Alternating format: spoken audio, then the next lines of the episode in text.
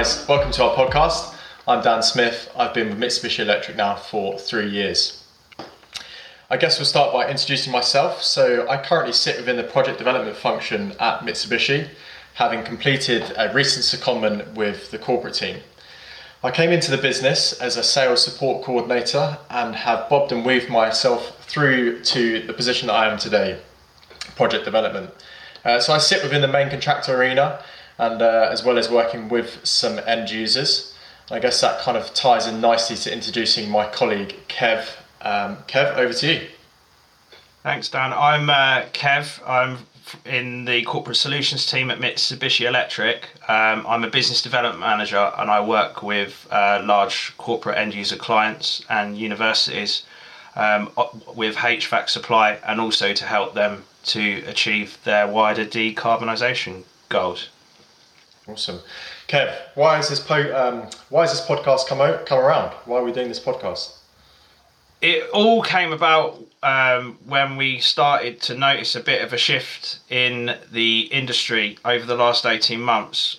A lot of businesses are starting to take their sustainability and CSR goals uh, a lot more seriously, and we've noticed a massive pivot in the industry from our clients um, we're noticing a lot of inquiries to do with air source heat pumps and decarbonisation of heat. Um, and other issues such as indoor air quality with uh, the COVID situation and the pandemic at the moment, indoor air quality has come a lot to the fore. So I thought it would be a good platform for us to talk about some of the common issues our clients face and to have a discussion amongst us all and hopefully try and help people out and inform them a bit. Absolutely. I think it's probably worth um, going back a step slightly and, and, kind of explaining to our listeners um, where we sit within the business. So you said that you're part of the corporate team. Is it worth just kind of uh, giving a brief overview of what, of what the corporate team do, Kev, and, and kind of what your day-to-day role looks like? Yeah, that, that's that's a good point, Dan. I suppose that would be a really good thing to do. So, uh, the corporate team at Mitsubishi work with um, end user clients. So these are the people that are actually owning and operating the equipment. Uh, we don't just work with the end user clients, but we work with the entire supply chain, and we can work with them uh, commercially, but also with other value added things that we do for them. So we, uh, we, like I said, we work on whole estate strategies for decarbonisation and, and optimising our kit. Uh, we we work on large rollout programs. We give them advice technically. We keep them up to date on legislation. Yeah, it's it's quite a varied role actually, but not so varied at the moment, considering I haven't left my house for about a year. Yeah, uh, my kind of responsibility as a project development um, exec or, or a BDM um, is I sit within the middle of the sales team. So I guess as an analogy, I, I, if you're a rugby man, I play number ten. If you if you're football, uh, I'm centre mid. You know, I'm working with the different sales functions within Mitsubishi Electric. So I speak to yourself in the corporate team, I speak to the consultant team, and I speak to the contractor guys. So I'm kind of guiding a project through the RIBA stages, and I try and embed sustainability uh, all the way throughout that RIBA RIBA process. Kev, so sustainability. Why sustainability for you? That on, on a personal level, firstly. Yeah, I suppose um, ever since I've found myself almost becoming an activist to, that point in with with sustainability. I feel so strongly about it. I've changed my car to electric. I've um, looking at putting an air source in my house at the moment. Um, and I, I just think if we don't do something about it now, um, then uh, our kids in future won't have much of a life in general. Yeah. So I think it's really important and that both as both as people and as uh, as uh, in our business lives as well that, that that we do our best to impact the world in a positive manner. Hmm. Um, it's that saying, you know, leaving leaving a place um, better than, than when you first found it. I think it's quite uh, resonating in, in the sustainability front. Yeah, I, I saw a like a brilliant quote on a Edie article this week actually from um, from a guy called David MacKay. I don't know if you've heard of him, but he was the um, late scientific advisor to the DECC, and he said, "Don't be distracted by the myth that every little helps. If everyone does a little, we'll achieve only a mm. little. We must do a lot. That's what what's required of big changes." So yeah, I, I like I like that. I think that's a really nice philosophy, and we can really impact um, the business world with what we're doing on scale, with helping people to do this, and that's why I'm so passionate about it, and that's why I wanted to be part of this. What about you, mate? Absolutely. So I get my, I guess my passion comes from. I was really lucky to, to go on a, on some travels um, and live in a few different countries post my university studies and my passion really came from the sheer volume of, of plastic waste that I was seeing uh, when visiting these these incredible countries that I guess you would associate with being very clean and kind of untouched and pristine pristine beaches. But in fact, Kev, it was actually the complete opposite. The amount of plastic pollution w- was incredible. Um, from there, I guess I knew I wanted to work with a business that would benefit society through their product and I think that's exactly kind of what um, Mitsubishi Electric can do. You know, go, going back to what you were just saying about that, that quote then, it's it's that having that attitude of saying, you know, it's one plastic bottle said a million people. You know, it just takes that one change, and I think that we're on a journey now to. I guess I'm on a personal journey and a journey as a business to, to be more sustainable.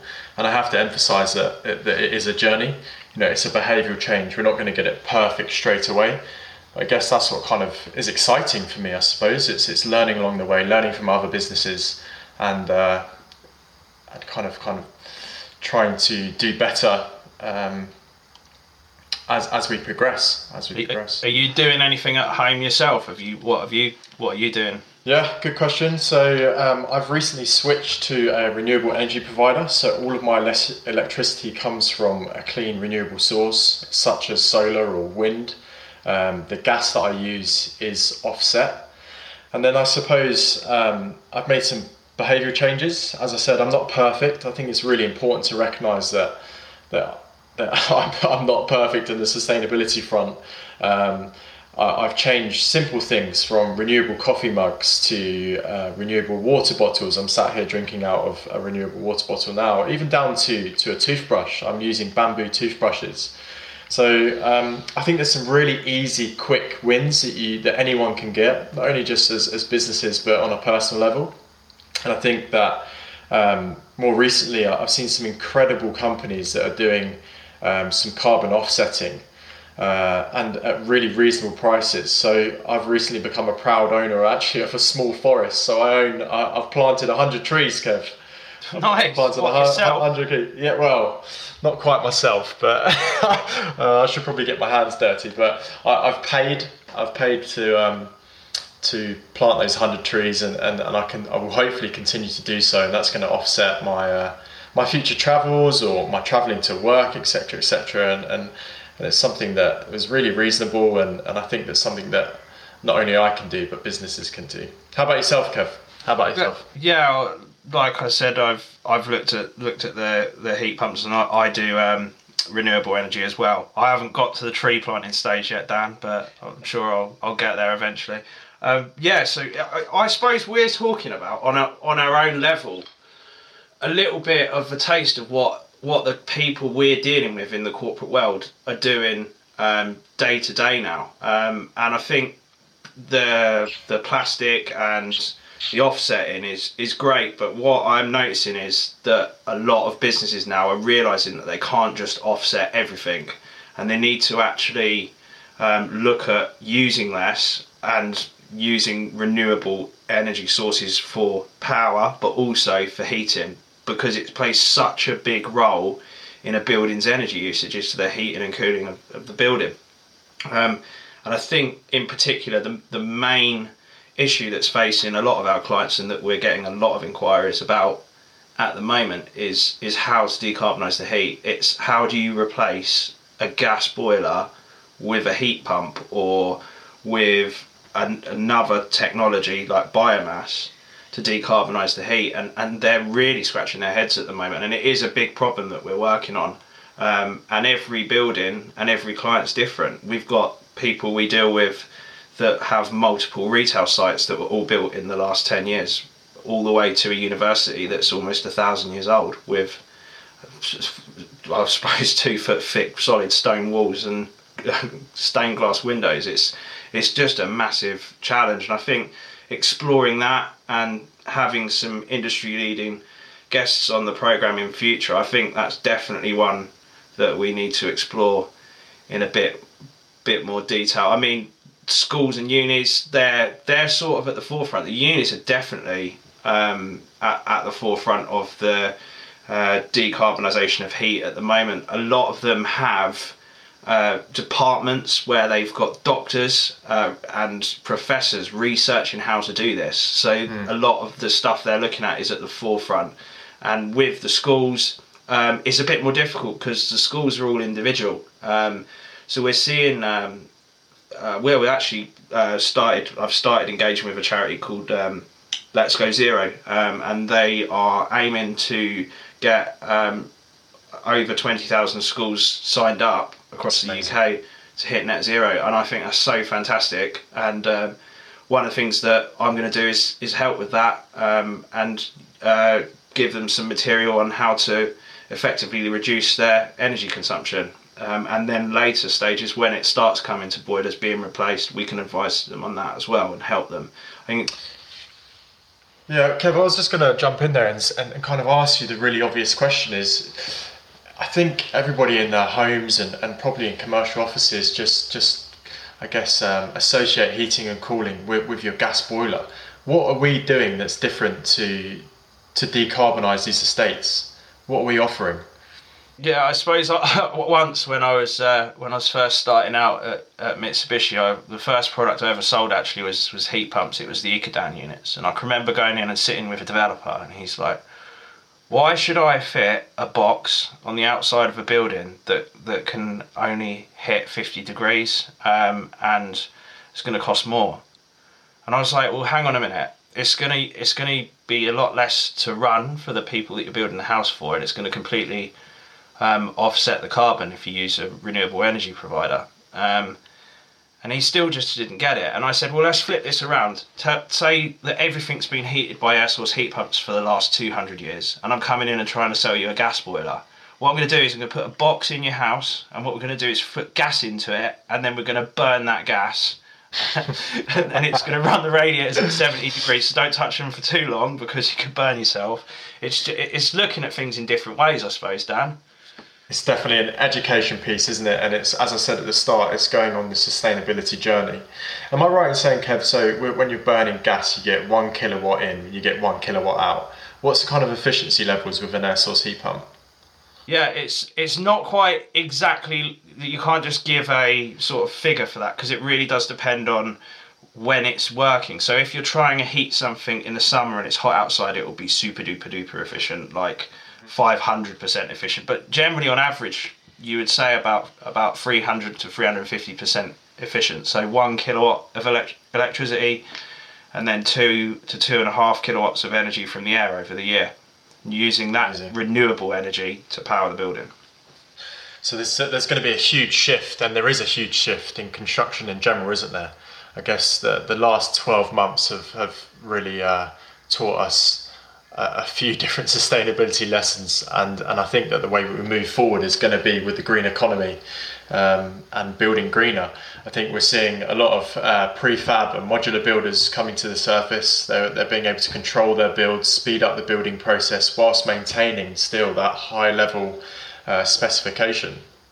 Um, yeah, I, I, think you're right there, Dan. I, I think that sort of uh, comment takes me back to October last year when I was at the um, Association of University Directors of Estates annual conference, and they they were talking about um, different schemes, which you'll probably see a lot more because you work at, at the earlier RIBA stages. But but they they were seeing a shift to passive house design away from BREEAM, um, mm. and um, there's it's I just think it's really important. It'd be really interesting to see what's going to happen with the building regs because I remember, I don't know if you remember the code for sustainable homes. We were all supposed to be having net zero carbon homes by now, and that's not happened. So it would, it would be really interesting to see the the carrots and sticks that that move people towards it.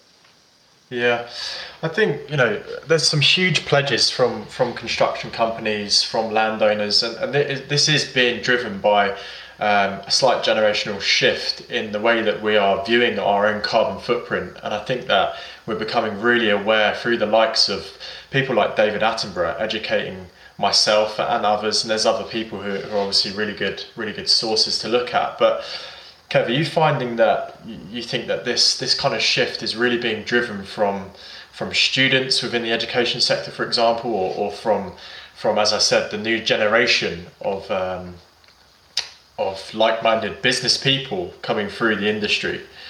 You see yeah. being pushed from the bottom.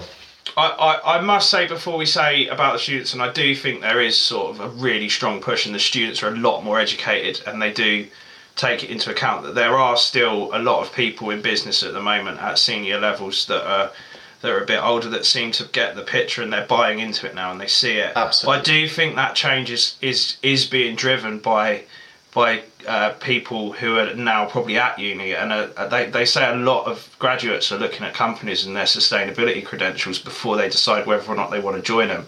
And uh, universities in particular, there's a there's a whole website just set up to to rank universities in order of uh, in, in order of sustainability, and, and people actually use it, and they hold the universities to account and track them, and they follow all their policies.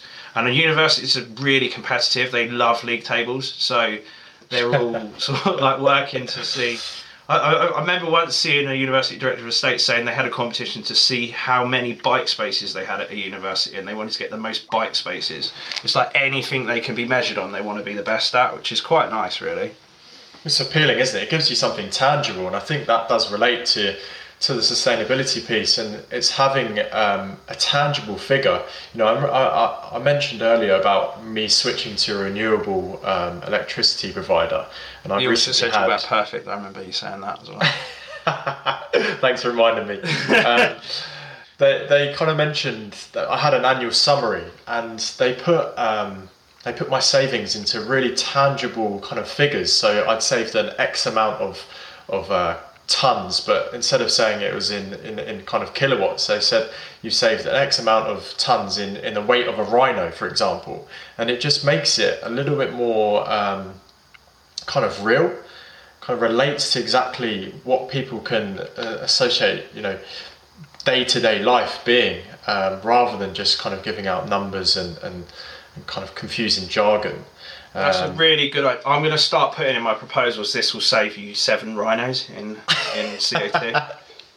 That's a good one. Let's do that. Let's measure it in rhinos.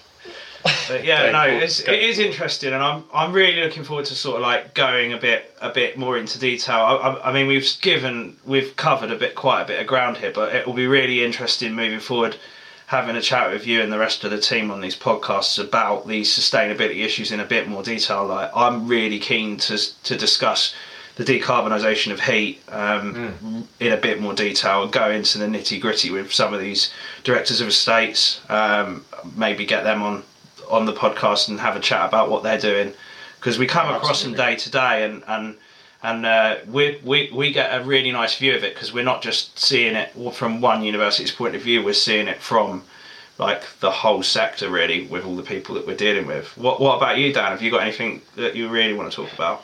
I think the beauty of this subject is that we can have a real plethora of different companies from from big corporates to, to, to startup businesses. I think it's all brought together by the common shared interest of sustainability and i think that's really refreshing um, and I think coming out of lockdown, we're going to see probably office spaces that, that, are, that are going to be co working and hot desks with the likes of big corporates and startups sat alongside each other.